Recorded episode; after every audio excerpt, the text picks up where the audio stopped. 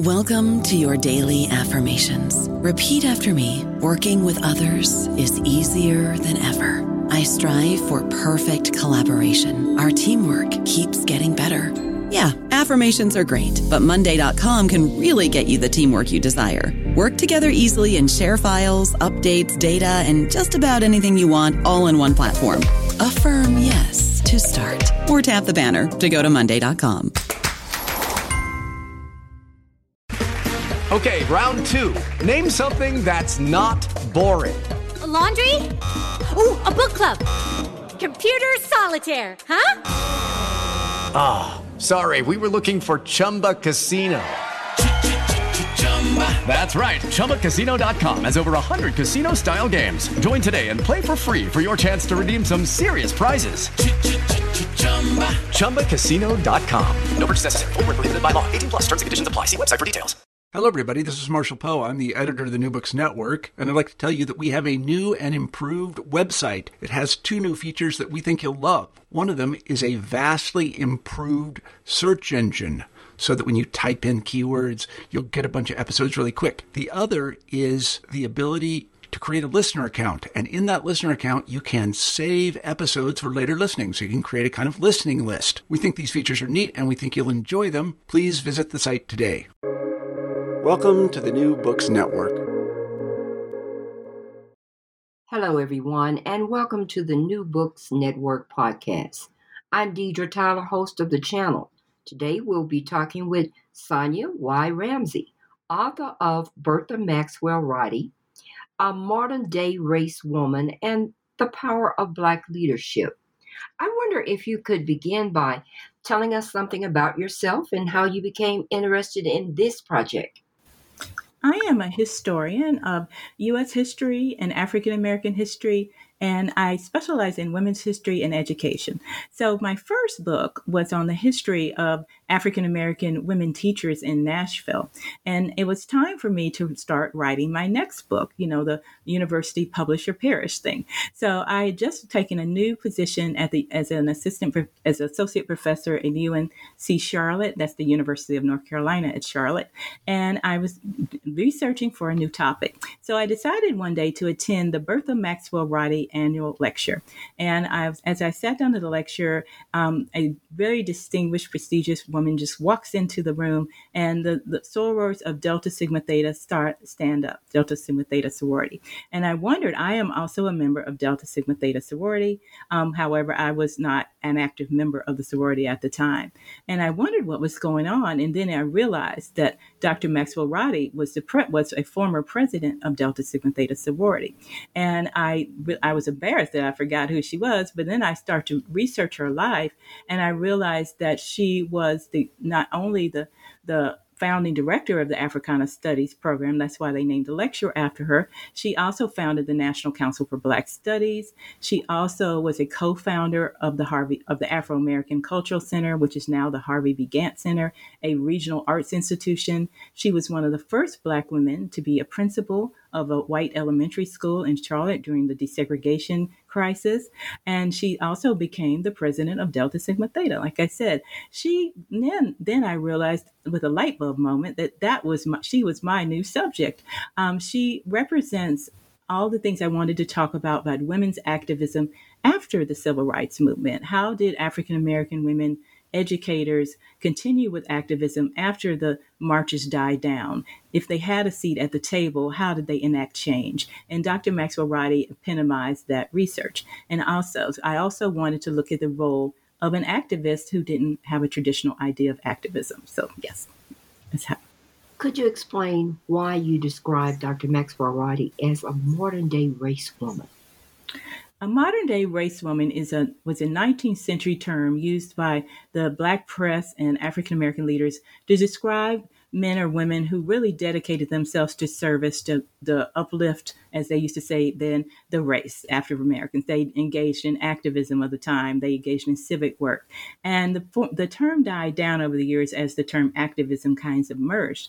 But I wanted to describe people like Dr. Maxwell-Roddy, who wasn't your idea of a traditional activist. She didn't march in the streets. She didn't, she wasn't tearing, fighting the power in public, but she did in private. But I wanted to talk about the people who were at the table, seated at the tables, behind the scenes, who did everyday things in their community to help children, help people, and enact change. And I thought I wanted to revitalize that term, modern-day race woman, to describe people like Dr. Maxwell-Roddy, who has dedicated her professional and civic career to helping African Americans. Tell us about the early life of Bertha Maxwell-Roddy and her supportive household and community in a segregated town. Bertha Maxwell-Roddy, her maiden name was Bertha Lyons, grew up in what we would designate on paper now as a dysfunctional home. She grew up as a daughter of a single mother who had her at 15. She was raised by her grandmother because her mother had to work. However, that wasn't the story. Dr. Maxwell-Roddy grew up in a home surrounded by love. She was so cherished as a child. Her father's family loved her. Her grandmother loved her. Now, her grandmother could not read, but she wanted her to have an education. So she really pushed her to go to school. She lived in a home which behind the house of a very wealthy dentist, like Dr. Lunny. And the home actually, her home actually had an indoor toilet, which was toilet and not an outhouse, which was unusual. And so they actually had a lot of African-American dignitaries stay at her home because they could have the indoor toilet, like Mary Church Terrell. So she got to interact with sort of the stars of the day, even though she was the daughter of a woman who worked in domestic work, things like that. So what I love to talk about with Dr. Roddy is that she transcends class boundaries her life because she is interacting with the students at nearby Seneca Institute who pick her up to go get candy. So she sees college students. She's getting exposure to national figures of the day. And she's also learning the wisdom from people who don't have educational access, like her grandmother. She is a person who also takes this love from her childhood and also her background and carries it with her, where she is also she's able to interact with people from all different social levels, and she's not intimidated by anybody. And so that although we think of small towns, that really it really gave her the strength and imbued in her this confidence to succeed later. Now, during her childhood, she became engaged in working as a domestic for a white household, and then she was a local chapter of the Southern Negro Youth Congress. Tell us something about the life experiences she gained from that. Yes, even though she grew up in a very small town, she had unique life experiences where as a child it was very common. She had to work as domestic work to help make ends meet. Her family was not wealthy. So she was able to work for this white lady. It's kind of a helper. She was 9, 10, 11. But during that time, the lady was very nice, and she taught her how to set tables. She taught her all these kind of social graces she wouldn't have the opportunity to learn in other settings because they were not wealthy. She also learned how to stand up for herself at an early age. When the woman of the house wanted her to call her son Master Billy, she said no, because she was only a few years older than him. She's like, I'm not calling him that. And she was able to do that. Dr. Roddy has a very much of a likability factor, and that she was able to kind of transverse some of these rules of segregation and able to do that with people not becoming enraged by her at all times. Sometimes, maybe not all times. She takes that spirit with her as her job, but she also carries her with her when she becomes president as a teenager of her local chapter of the Southern Negro Youth Congress, which was a major civil rights organization at the time that was trying to push for union rights and early voting rights. And she was able to travel with one of the teachers, took her on the trip to see W.E.B. Du Bois speak at their annual convention.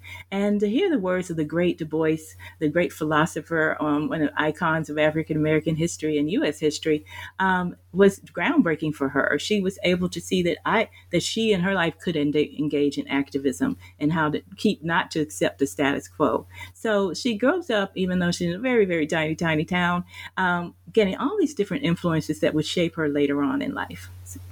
After working in D.C., she returned to Charlotte to attend the Johnson C. Smith University, and in 1952, she married.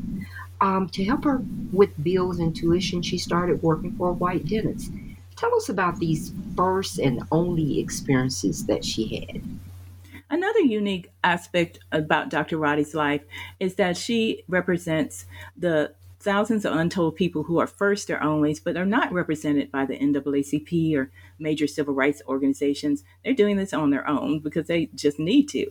And so she is recently married. She's a college student. She has to pay her way through college. Her grandmother could not afford for her to go to college. So she's on her own paying for that and trying to have a household. So her husband worked as an elevator operator in this office building, and he interacted with his dentist, taking him up and down to his floor. And he asked, hey, do you have any jobs available? And they said, yes. So Dr. Roddy becomes, and Maxwell at the time, becomes the first Black person to work in this dentist's office. And Dr. Parker was nice and friendly. She ran errands for him. She filed things for him, etc. She even did the x-rays sometimes. But she would go to get lunch. And one time she enjoyed working for Dr. Parker and because he treated her with respect and dignity. But at one time she was not afraid to stand up and for her what she thought she believed in. When a local civil rights activist, Reginald Hawkins, was fighting to desegregate the airport restaurant in UNC in Charlotte, Dr. Harker complained about it. And she told him, how dare you complain about that? We should have a right to eat where we want. You know, I go get your lunch every day at the hot dog stand and this restaurant and that restaurant. I can't even eat with you. You all go without me because I can't sit with you. How do you think that makes me feel? And I think that really awakened Dr. Parker to things he had not even thought about. So I think he did not chastise her or fire her on the spot for kind of yelling at him a bit. He actually embraced her and her authenticity. And so interesting, he actually becomes very friends. One day she came into his office crying. He's like, oh my God, are you okay? Are you pregnant? She said, no, I can't pay my tuition. And he just wrote it. He said, all, and he wrote a check to help pay her tuition. So she's able to form these unique relationships that in the South, they aren't talked about as much because they don't defy. They defy our thoughts of what should happen. She also became a first continuously throughout her life. Another aspect when she was young is that she worked at the bus station in Charlotte, and they had segregated. They had the Black side and the white side, and she worked on the Black side. It was so crowded around the holidays one day that they called her, snuck her in to work on the white side, and she was underneath the fountain desk, trying to raise her arm, stick her head down and raise her arm up there with the drinks. And the manager of the soda fountain said, hey, Bertha, stand up. Just stand up. If you're going to do it right and stand up. And although he was talking about handing out drinks, she realized that if you're going to do something like that, just stand up. Don't be afraid. And so she takes that with her when she becomes the first Black person to attend UNC Greensboro and get a master's in educational administration, the first Black person to be a principal at all-white Albemarle Elementary, et cetera, et cetera. What's so important about her being a first is not just that sizable achievement. It's because her major thrust of activism has been to be able to keep that door open, to be able to help students, be able to help other people come through that door so she won't be the only first. She won't be the last one. And that is the role of first, mainly to keep that door open. And that is what she did. Could you discuss why Maxwell-Roddy decided to join the Gamma Lambda chapter of Delta Sigma Theta sorority and the significance of Black Greek letter sororities? First, African-American sororities have played a significant role as public service within African-American life. They aren't discussed much because they're quite private, but I wanted my book to try to talk about more of the things within the sorority to give more people an understanding of what it's like to be in an African-American sorority and to come from an initiate at the beginning when you join the sorority to rise to be the president in the sorority, which is a sizable feat. So African-American Delta sororities are the main service engines of African-American life, aside from churches. And so Delta Sigma Theta, if you aren't familiar with it, has about 300,000 members and is one of the major leading Black women's civil rights organizations in the country. So, and it's public service organizations rather in the country, just to give you a background. So Dr. Maxwell-Roddy one day met, when she was a little girl, Mary McLeod Bethune, who came to her church because she got to pen a pin a rose on her corsage, a corsage on her, and just to be around the great Mary McLeod Bethune, civil rights activist, friend of Eleanor Roosevelt, was so groundbreaking for her that she remembered it the rest of her life. So Dr. Mary McLeod Bethune, rather, was a member of Delta Sigma Theta, and that helped shape why Dr. Roddy wanted to join. And also, she wanted to be in the community and do service and fellowship and things like that. So she joins Gamma Lambda chapter, which is part of larger chapters across the nation and international of Delta Sigma Theta. And eventually she rises up to become the national president.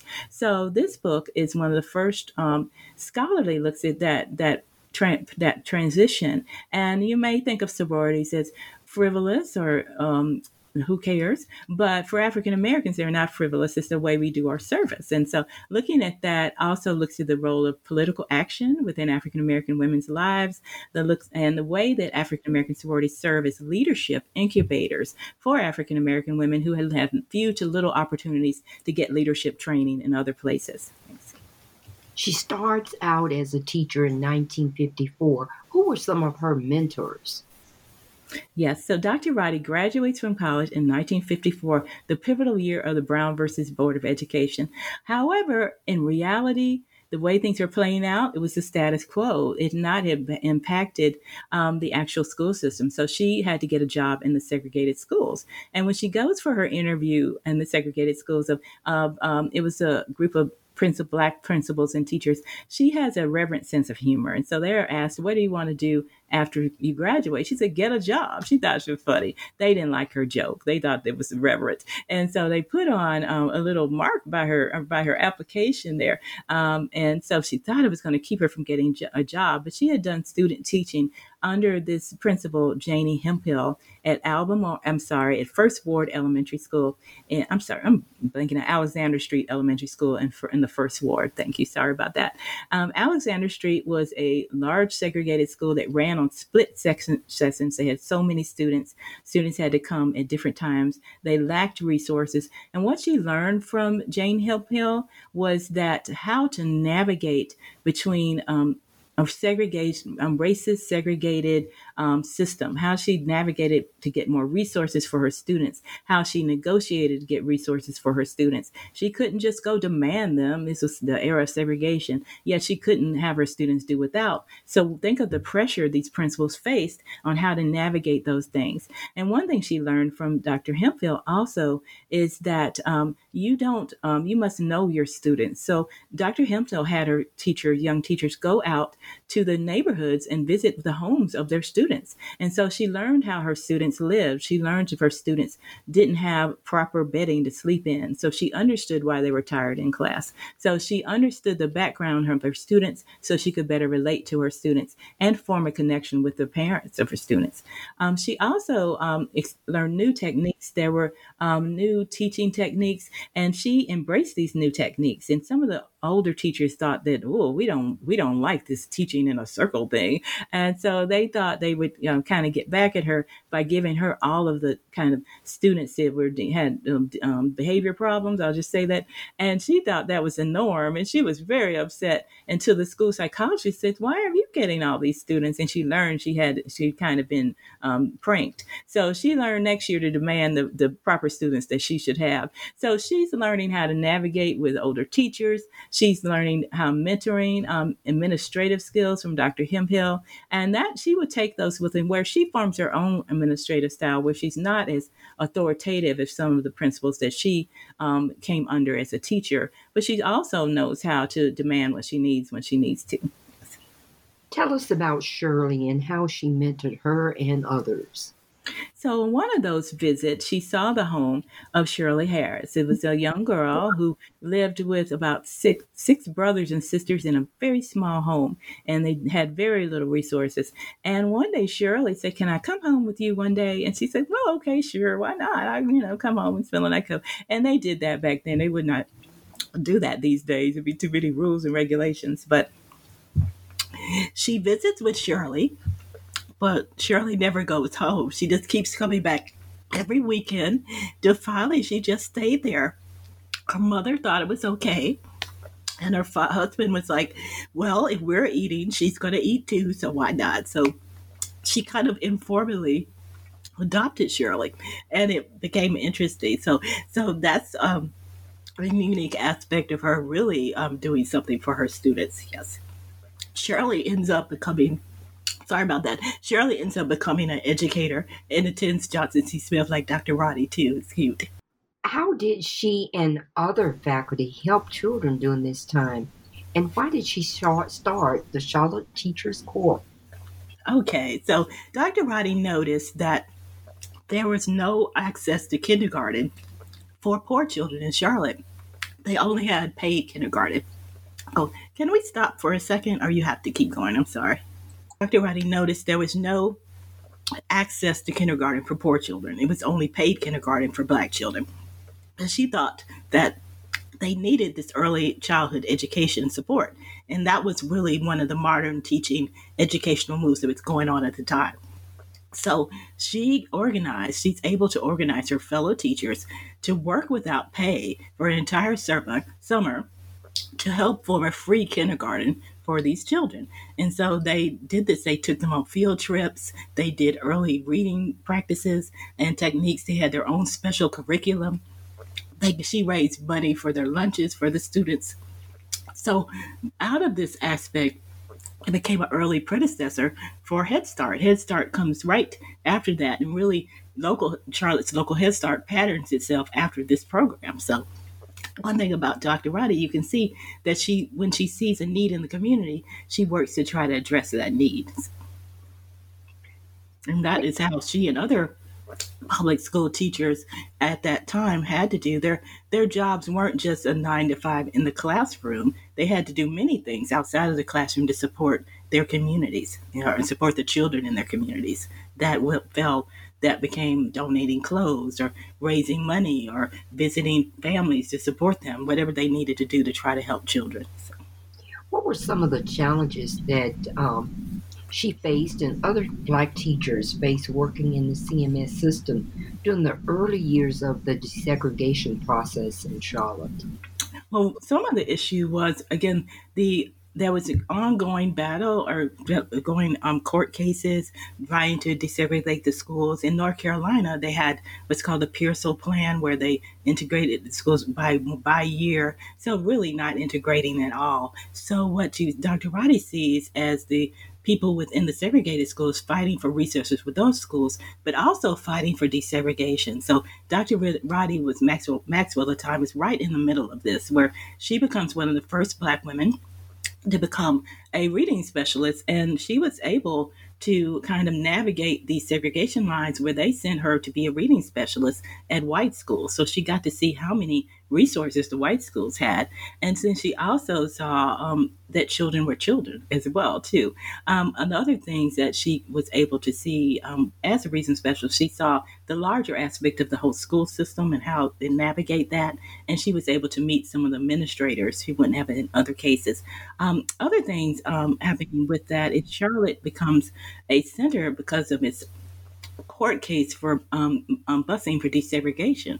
And so she becomes a part of that story because as she becomes principal of Albemarle Elementary School, white elementary school in Charlotte, they were engaging in busing, and they were looking at how she managed that school to see if they should be doing more busing. So she had a lot of pressure on her. And even prior to that, when she was principal of Morgan Elementary School, a segregated school, they told her they were closing her school. And so she had to fight to protect her teachers, because as desegregation, one of the unfortunate sides of desegregation is that the aspect of that was the closing of Black schools. And so they closed so many Black schools that Black teachers lost their jobs, and especially Black principals lost their jobs. So she was fighting to keep her teachers and bring them to her new school so they wouldn't lose their jobs. So she had a lot of pressure beyond that of the normal principal would have and during desegregation.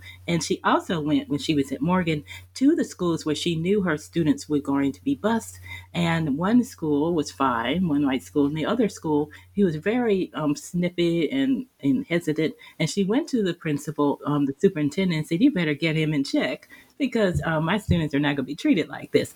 And she had formed these alliances prior to that when she was attending UNC Greensboro, and she kind of got as the only Black person in the master's program, and she became noticed by the superintendents of schools and other area education leaders are there. So she, again, uses that ability from her childhood where she's able to interact with all kinds of people on kind of the same level. They become friends with her. She becomes friends with this group of the educational elite, but also working with her students as well. So, and that's how she would continue that kind of balance throughout. Yes. In 1964, she decided to go to graduate school. How did she balance working, her family, and attending graduate school?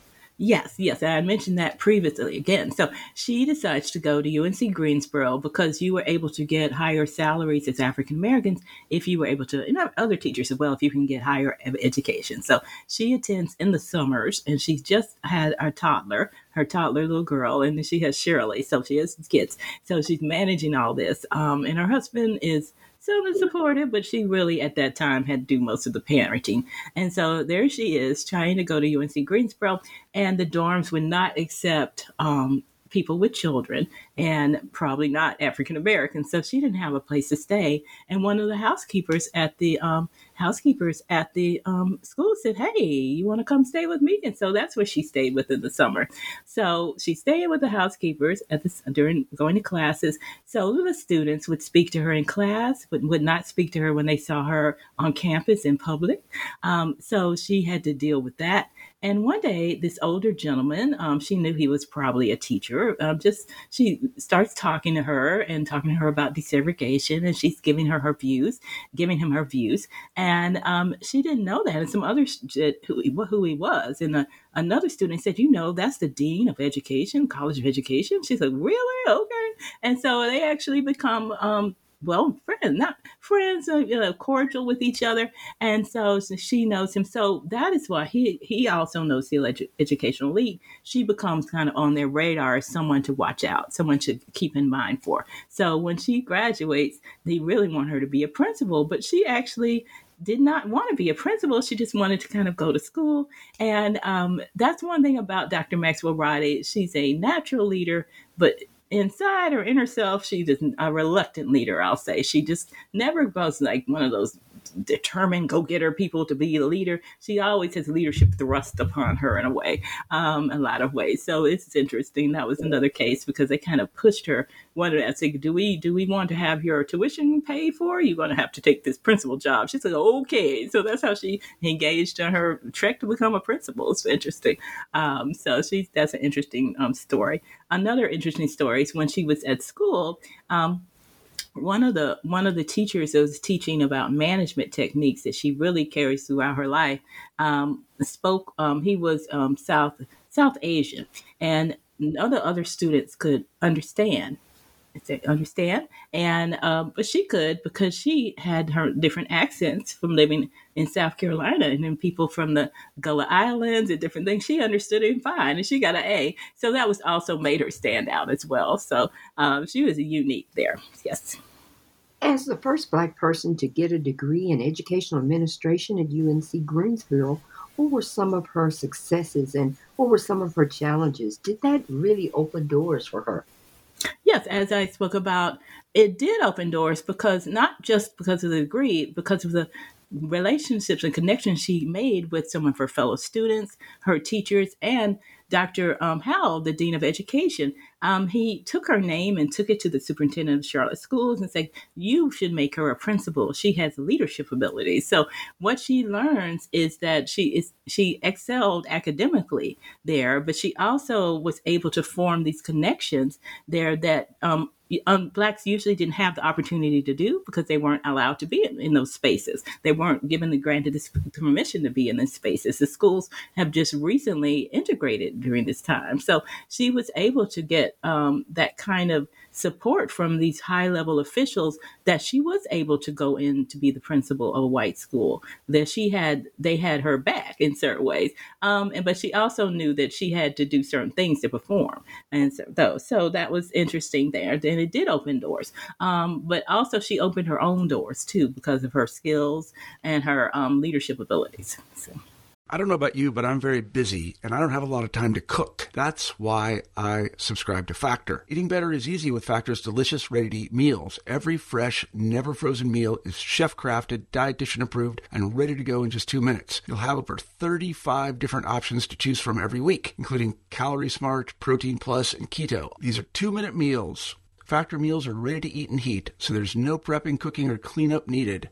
They're flexible for your schedule. Get as much or as little as you need by choosing your meals every week. Factor is the perfect solution if you're looking for fast, premium options with no cooking required. Sign up and save. We've done the math, and this is important. Factor is less expensive than takeout, and every meal is dietitian approved to be nutritious and delicious. Head to factormeals.com/NBN50 and use code NBN50 to get 50% off. That's code NBN50 at factormeals.com/NBN50 to get 50% off. When Maxwell-Roddy had this management style, she was a Black woman in a white school. How did she interact and manage the students, parents, and teachers? So, and Albemarle at the time now is a crowded intersection, very crowded, busy area. But at the time, it was almost rural, and people rode their horses to the school. It was a brand new school, about 500 white students, 3 or 4 Black students. And she had some of the Black students she took to school with her in her car. So one thing she knew going in there that she had to be prepared. And one thing about Dr. Maxwell-Roddy is she believes in preparedness and organization. So she wanted to bring some of the new teaching and management techniques that she learned in graduate school and as a principal in prior years with her to Albemarle. And one of the concepts that would be picked up in Charlotte in later years was the open schools concept, where you do team teaching. In the 70s, there were lots of different innovative team educational ideas to try to address certain issues of the day. And so she wants to bring these new ideas to school. So she's already the first Black woman teacher at the school, principal at the school. So you have parents that are literally shocked. One, because they might not be used to seeing a woman principal, not less and not a Black principal, not both, and they're kind of shocked. So she had most of her issues with the parents, some of the parents, and some issues with teachers. Some of the teachers, she had our first mixed interracial teaching staff and having them how to interact with each other, having them learn how to interact. She had to set guidelines for them. But some of the issues she had with parents, she had to just work through. But one thing, the students loved her. And so she had new things like parents with specialized skills could come share them on Fridays. If you were auto mechanic, you could bring those. If you were a baker, you could help them bake a cake. She wanted to do experiential learning at that time. But one of the things she had to deal with, of course, was discipline issues. And when one of her teachers disciplined a student in the classroom and the parent was upset, the teacher was African-American and he wanted the teacher automatically fired. And so she's not going to do that, but how she navigated this. And it was reported that he had been a member of the Ku Klux Klan. And so she decides to bring the school board to a meeting at her school. Remember, her school is kind of has a light shined on them because they're looking at this with this whole busing situation going on. And so she are about to go on. So she had the parent is like, I'm going to report you to the board. She said, you don't have to. They'll be right here at the meeting. Come and speak to them directly. And he was too embarrassed to do that because there's really no reason that he had to get the teacher fired. So he kind of backs down. So she's learning how to navigate things. She's learning how to deal with racism. She's learning how to deal with sexism at the same time, and a kind of intersectional, as we his scholars say, kind of focus. But it was hard. It was stressful.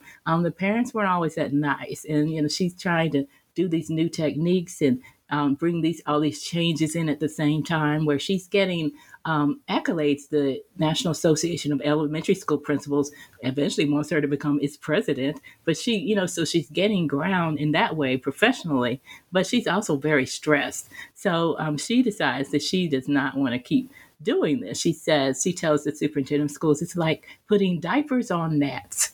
You think about that visual image, and she wants to go in a different direction. So she had one of the teacher, one of the educators from UNC Charlotte over the then it's called the College of Human Development, but now the College of Education, came to a workshop, and she had placed one of her student teachers were in her school, and she didn't do well, and she told him she's not doing well, and she didn't she didn't have any qualms about it, and he thought that was truthful, he thought that was good, he just didn't get along. So he asked her if she wanted to work at UNC Charlotte, and she said, I don't know, but after all this time of all this trauma and drama at Albemarle, she takes him up and says, do you still have that job?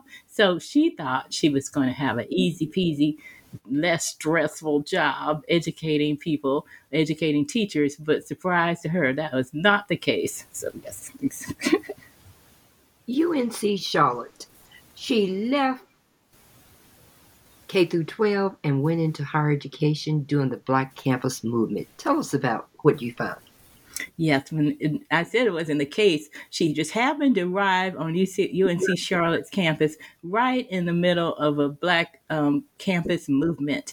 And so this is a new movement, and she becomes central in this movement. And although she didn't know anything about Black studies or what it was or anything about it. And so here she is. It's the second full-time Black woman faculty member, at the university, had about a smaller university. Interesting about UNC Charlotte is unique history is founded by a woman. That's unique. And it's also originated as a school for an after night school for veterans, returning World War II veterans. And Bonnie Cone, the quintessential Bonnie Cone, was able to turn that night school into a university by networking and building, and to bring a public university to Charlotte region. And now UNC Charlotte has 30,000 students, the third largest system in the UNC system of schools. So what an achievement. So she's in this atmosphere of innovation when she comes to UNC Charlotte. It's building, literally buildings, structural building, and also building majors, degree programs, and different things. So now in a year or two before she comes, they had a major, Black students had a major protest on campus to commemorate the Orangeburg Massacre and the assassination of Martin Luther King. And they lowered the U.S. flag and raised the Black national flag, red, black, and green. So they had navigated. Bonnie Cone is navigating with these students to make sure none of them got hurt and different things. And so they were able to list their 10 demands. And out of their 10 demands was the creation of establishment of a Black Studies program. And so they were looking for a director. They asked all the prominent men in that field, they thought, and most of them were men, and they asked other people, but many of them did not want to come to a new university that just opened in 1965. They wanted to go to a prestigious older university. And so they were running out of people. So they turned to Dr. Roddy. They said, Dr. Maxwell, at that time, would you like to be director? She said, well, she asked if the students wanted her to be director, she would. And so the students were a little skeptical of her. She's a professional educator and a little bit older, and they were full-fledged activists, And so they asked, can you do this? She said, I don't know what you're talking about, but I know how to run this program. So they put their trust in her, and they learned to do that. And that worked out. So she became the founding director of the Black Studies program. But first she had to educate herself on what Black Studies was. And so she went to visit different Black Studies practitioners and studied with them and really educated herself. She wanted to get a PhD at University of South Carolina, Columbia, but they didn't have any professors who knew about Black Studies at the time. There were very many Black professors at the time. So she really didn't know what to do with that. So she eventually finds a university for working professors, this kind of innovative school called Union Institute. And she was able to kind of develop her own doctoral degree program there. And she was able to get several of her faculty members to get their doctoral degrees there as too. Again, she's bringing people through the doors, right? So she is at UNC Charlotte in the Black Studies program. And she's definitely having to create a new paradigm, a new curriculum. Most of the other professors didn't know what that is. So it's one thing to go through administration battles as a administrator, but it's another thing when people don't even know what you're doing. So she had to educate people and try to build a program. So it's very interesting. So Now, tell us how she took Black Studies from the campus to the community. Yes. So an aspect of Black Studies is that you don't just learn all your knowledge, you learn it and take it out to help people in the community, or what's the point? And she pulls on her history as a teacher in the segregated school system, which also called for teachers to engage in service in the community. She just meshes that together and students, develops an internship program where students go out and do works at nonprofits. She develops all kind of service programs for her students to do, engage in, which now would be called service learning. But one of the things she noticed in Charlotte is that there was a urban renewal was wiping out, decimating, destroying the Black neighborhoods in the name of progress. And also desegregation was closing Black schools in the name of desegregation. And she thought that Black children would have few cultural landmarks and little knowledge of their history if something wasn't done. So she works with a fellow colleague of hers named Dr. Mary Harper in the English department. And Mary Harper had this innovative, creative idea to start an African-American Cultural Center. And so she asked Dr. Roddy to help her, and they worked together, and they formed this kind of ragtag cultural center, the only cultural center for African-Americans in Charlotte. They navigate the cultural arts world where Blacks get limited funding. They navigate the nonprofit world. They're bringing in artists and really bringing in the different things. They started the center to raise money by having a festival. And that was the first kind of Black festival in downtown Charlotte in 1974. And people were like, what's going on? So she really makes African-Americans a part of the cultural community in the center. And eventually over the years, the Afro-American Cultural Center grows and expands, but also struggles to get funding and money. They do a miraculous one-month $1 million fundraising campaign, and they move into the Little Rock Church, old version of their church. But after that, now that they moved, it was very hard to get money to sustain things. So this book also looks at the role of Black cultural centers and how the struggles they face. And in the midst of this, as Charlotte was growing, it touted itself as a, quote, New South city, a city that did not have some of the horrible racial things of the past and open to business. And eventually, Charlotte becomes the third largest banking center, or the second largest banking center in the United States, might be the world. And so all these people are moving to Charlotte from all over the world. And African Americans are doing what's called reverse migration. They're moving back from the north, the cold northern cities. They're moving back to the South. And Charlotte becomes a kind of beacon calling them to move to South, especially middle-class African Americans, to work in these new banks and all these things. So the Cultural Center becomes a kind of symbol for all of these changes as people embrace the center as a place of refuge but also it becomes a center where people of that are working in the corporate world can interact with each other. So the center has to balance trying to reach that original group of peak cohort that Dr. Roddy wanted, the African-American students who need in the neighborhood, the local people, and with this new influx of migrants coming in from different areas. So that balance is interesting, Tal. And the book is very interesting how to look at how the Cultural Center does that. And eventually in 2009, reopens as the Harvey B. Gantt Center, named after the Charlotte's first Black mayor, a beautiful structure that's right in the middle of uptown or downtown Charlotte that's showing, this open as part of a multiple arts cluster there. So looking at that trajectory is very interesting to look at the role of African Americans in arts. So, why did she establish the National Council for Black Studies? Yes. So when she was trying to navigate her program to, as we do in academics, you want your program to become a department, so we'll have permanent status, but you also want to get certain degrees. She wanted a bachelor's degree instead of just being able to take courses. So that sounds simple, but it's actually very complicated to navigate through those different layers of administration.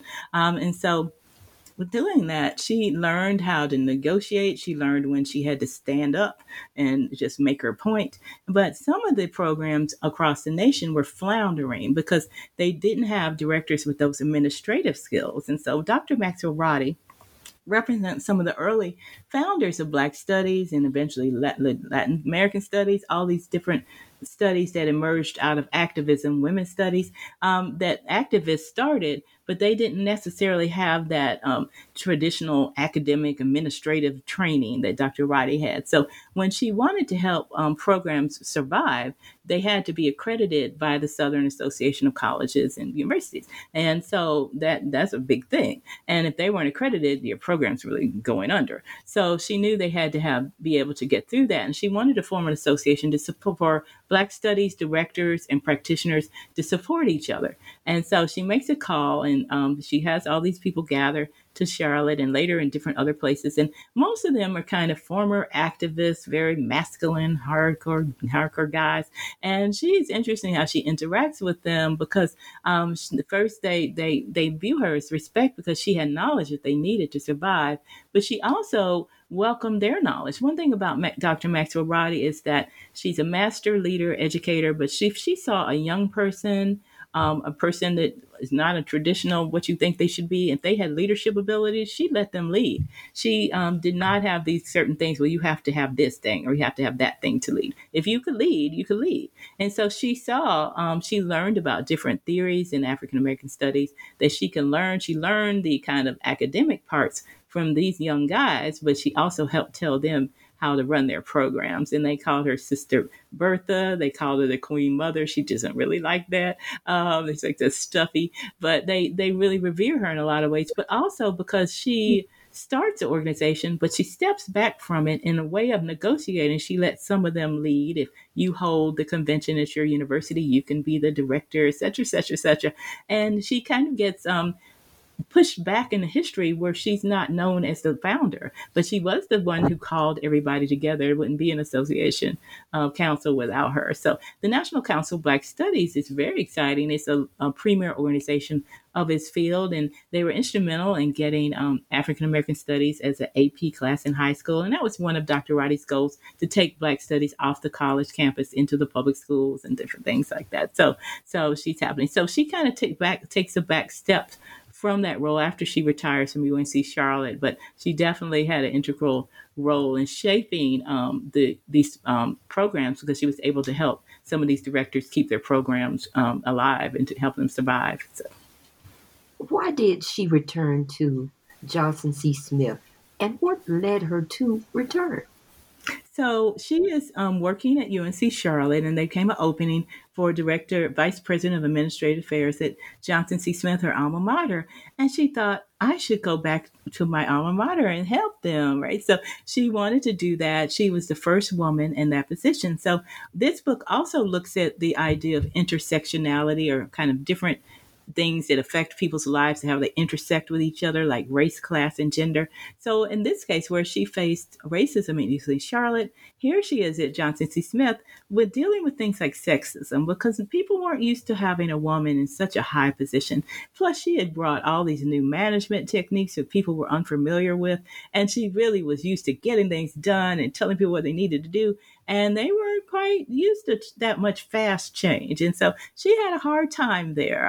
She had a hard time getting the respect that she needed for some of the higher ups. And a person, although she's a fighter, if she sees so many brick walls, she looks around and pivots somewhere else. And so she decided, I'll come back to UNC Charlotte, which is interesting because we often talk about racism, but for African Americans, women, they also have to deal with sexism. And this was a case where the race, she knew what she knew. She knew how to navigate UNC Charlotte a little bit better. So she comes back there, which is, she's like, you can't go home again. That was her phrase. You can't always go home again. So, but Johnson C. Smith, as her alma mater, would always be dear to her heart. She always will fundraise for them. She did not affect the way she thought about the school. It's just she realized that the interacting with some of the management there just wasn't working for her. So. Now, you talk about political sisterhood. Can you describe her experiences as a Black sorority leader and her partnership with Habitat for Humanity? Yes. So Dr. Roddy blends everywhere. Every time she learns something, she puts it all together. So at Johnson C. Smith, prior to that, she had instituted this 5-year management plan. So she's learning these large scale management plans. She learns things from developing Black studies on how to develop a program. She draws from her principal days. So within the sorority, it's an avenue where you can be a leader. It's not a place just to have tea, fun, and have parties. There's an aspect of that, but a lot of it's very serious about the service projects that they do and the community activism that they do. And so she had wanted to change some things within the sorority, and she was facing some blocks there, and she decides to run for office, oftentimes to be able to be in the power to enact the change that she wants. And I call it political sisterhood because they are serious when they run these offices, similar to a political campaign. The only thing is different is that if you win or lose, you're still sisters. You know, it's not like today's divisiveness we have. You're still sisters, and having to manage that is quite interesting. So she is in a region. Delta Sigma Theta has 7 regions, and they grouped them together, and there are chapters within local chapters on the college level and in the city level of people who are alumni members. So there's usually 2 chapters kind of in each area. So there's 7 regions. So she wanted to run for this new region of the Charlotte that had the states of South Carolina, North Carolina, and Virginia, and one of the islands in the Caribbean. So she decides to run for that office, and the people in that chapter had not had a person in major office before, and they really support her. So she actually wasn't in the inner circle of people of the sorority because they had people from more powerful regions in the South and the East, but she runs for office because she networks with people. She shows what service projects she's going to do. She campaigns, but at the same time, she really is saying, I'm not going into leadership on a, I'm just doing this to fix things kind of thing. It's interesting because you really have to work hard to get office there. And so she's able to rise up to become the national president, which is a major feat. So in African-American life, when do African-American women ever get an opportunity to tell 300,000 women what to do, what service projects they're going to do, and they go out and do it? And there are more people that do it than that. So she decided to look at the issue of housing for African-American women. Often single mothers really had a hard time finding proper housing or were being taken advantage by the subprime mortgage industry. And she wanted to partner with Habitat for Humanity. And Habitat for Humanity was very welcome. She's the first national Black organization to partner with Habitat for Humanity. So at their opening kind of gala, when she's announced as president, they have to announce their agenda, their service agenda, sort of like the presidential platforms used to have their platforms. And so she announces that they're going to work with Habitat for Humanity and literally build houses. And these ladies in their finery were just really, and they did. They went out and built houses. And what was interesting now, all of them didn't have building skills. So some of them worked on how to help the people in the houses balance their budgets, those kind of things. But everybody had a role. But what's interesting, the women that were building houses, often the homes were going to single mothers, and they could see these other Black women really trying to help build their house. So there was a nice connection there. And so they built houses, about 40 houses during her tenure there, 22 houses, and about now it's been over 500 homes, even though, and then she also built homes, and they also built homes in Ghana. So another aspect of keeping the door open, Habitat didn't have any Black people on their board. And he said, by chance, don't you want to put this person on your board? Why don't you give this person a job? So she was able to bring people in hiring to help integrate or segregate Habitat for Humanity. So she's always bringing people along with her. She eventually meets presidents as national presidents. It's one of the most powerful Black organizations in the country. She interacts with Bill Clinton and other politicians as well. John Lewis becomes a dear friend. So she is now interacting with presidents, Congress people, but yet she is still the same Bertha, which is very exciting, interesting to see. Interesting with entertainers of the day too. Yes. So she uses her power to enact more change, enact more service, to make changes within sorority, and also to try to reach more people with organizations like Habitat for Humanity. So yes, but the other national presidents do similar agendas as well. Recently, Marsha, the president right after her was Secretary of Housing, Marshall extra fudge, right? So they go into other leadership things as well. So most of our African-American women leaders like are members of African-American Greek Letters Service. Not all of them, but are members, like Kamala Harris is a member of Alpha Kappa Alpha, et cetera. So leadership incubators. So they still do that and they still play a role in society, and they always do major service work like getting people to polls and things like that. So they were doing all those kind of things when she was in office as well. So. What do you want the reader to learn about Bertha Maxwell-Roddy after finishing your book? Yes, I wanted her to learn, definitely to reconceptualize our idea of what an activist means. It's not just our envision to expand our idea and look at different types of activism. I want readers to look at people who don't fit our conventional boundaries of what you, how you should act. So Dr. Roddy helped start a cotillion debutante ball when she was president of the local Delta chapter. But yes, she's hanging around with Black Studies activists and fits right in with them as well. I want us to get rid of those kind of conceptions we have about people that limit people. I also wanted to, within the sorority, to look at the sorority as a major service organization, but also look at the sorority as a way of generating sisterhood and fellowship. Dr. Roddy had a cadre of friends who helped her get elected, and they called themselves the Bertha's Girls because people would tease them, here comes the Bertha's Girls, but they embraced it with, they love that term. And they are still today helping her, although she's 92. They're still around. They're distinguished women and very much in their own right. I wanted to look at that in the way Black women support each other with this book. I also want people to look at the ways that urban city like Charlotte, how African Americans embrace what it means to be New South and make a New South city and make it their own. I also want people to think about the book in so many different aspects of looking at what it means to be an administrator. We often talk about African Americans desegregation as students or the legal aspect, but what is it looking as an administrator in the desegregation process, and also looking at it in academia as well. We can learn a lot of things from Dr.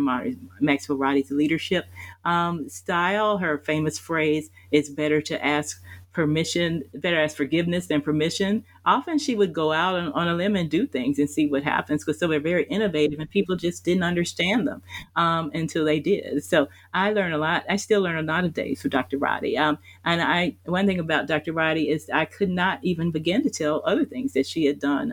She did many things after her retirement, like working in South Carolina and helping to revitalize and help connect the residents of the ancestors of a local Black plantation. So she's always active. She's never retired. Only illness has stopped her, but she's really pushing through that. And if she was here right now, she'd take over my interview. That's where she'd take the mic, right? But Dr. Roddy's an amazing person to me. And I think also for us to look at our local superstars in our local areas, our people who are modern day race women and men right around us. And another thing Dr. Roddy was also great at is forming allies who didn't look like her. But so one of her greatest allies was Dr. Ann Carver, a white lady from Appalachia who works for Black Studies and really helps her, becomes her right-hand person. And also the way she worked across gender lines and the people who would dedicate themselves because they were working for the cause, and she was able to help them see that. I think she's a great example of leadership. I think it's a great book for people to read who want to learn about women's leadership, who want to learn about the sorority, even though you don't have to be in a sorority, who wants to learn about what it meant to be to navigate administration during this heady time of the 70s and 80s.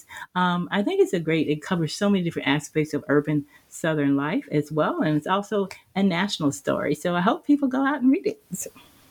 Well, I've taken up enough of your time. Can you tell us about the next project you'll be working on? Yes, I tend to look within before I go without. So I have an aunt who lives I didn't mention before, my mother's family grew up right next to Dr. Bertha Maxwell-Roddy. And although I didn't know her, I think we might have people who are related to her. It's very strange, but that's another story. But my aunt worked at this golf ball factory for 40 years there. And she was one of the first Black women to work in this golf ball factory. And she would tell us these stories when I was growing up and I didn't pay any attention. But then I started to realize their stories. So I wanted to write my project's going to look at Black women skilled workers in the South and how they navigated desegregation. So she had to learn how to manage these major machinery. And there were a lot of problems. She did very well. And actually, she did too well. And they didn't want her to make so much production. So they kept sabotaging her and how she had to fight through that, how the women in the factory supported each other, how they had navigated racial incidents, but also sexism things. They always had male managers no matter what. And so I want to tell that story. I don't think it's been told. And to look at the ways they self-educated themselves and looking at different types of education there. So the skilled trades also was great. They were opening up the skilled trades and manufacturing at factories to women in the late 60s. But by the time we get to the 2000s, she goes to work one day and there's a sign on the door saying the factory's closed. It had moved to Mexico. So it's also a story of globalization as well. So I'm going to look at that story. That's my next project. Well, we'll be looking forward to that book. Thank you so much for being on the show. Thank you very much. Thank you.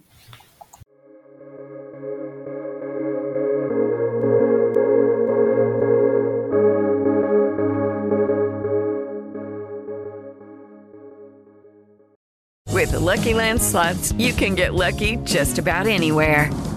This is your captain speaking. We've got clear runway and the weather's fine, but we're just going to circle up here a while and get lucky. No, nothing like that. It's just these cash prizes add up quick. So I suggest you sit back, keep your tray table upright, and start getting lucky. Play for free at LuckyLandSlots.com. Are you feeling lucky? No purchase necessary. Void where prohibited by law. 18+ terms and conditions apply. See website for details.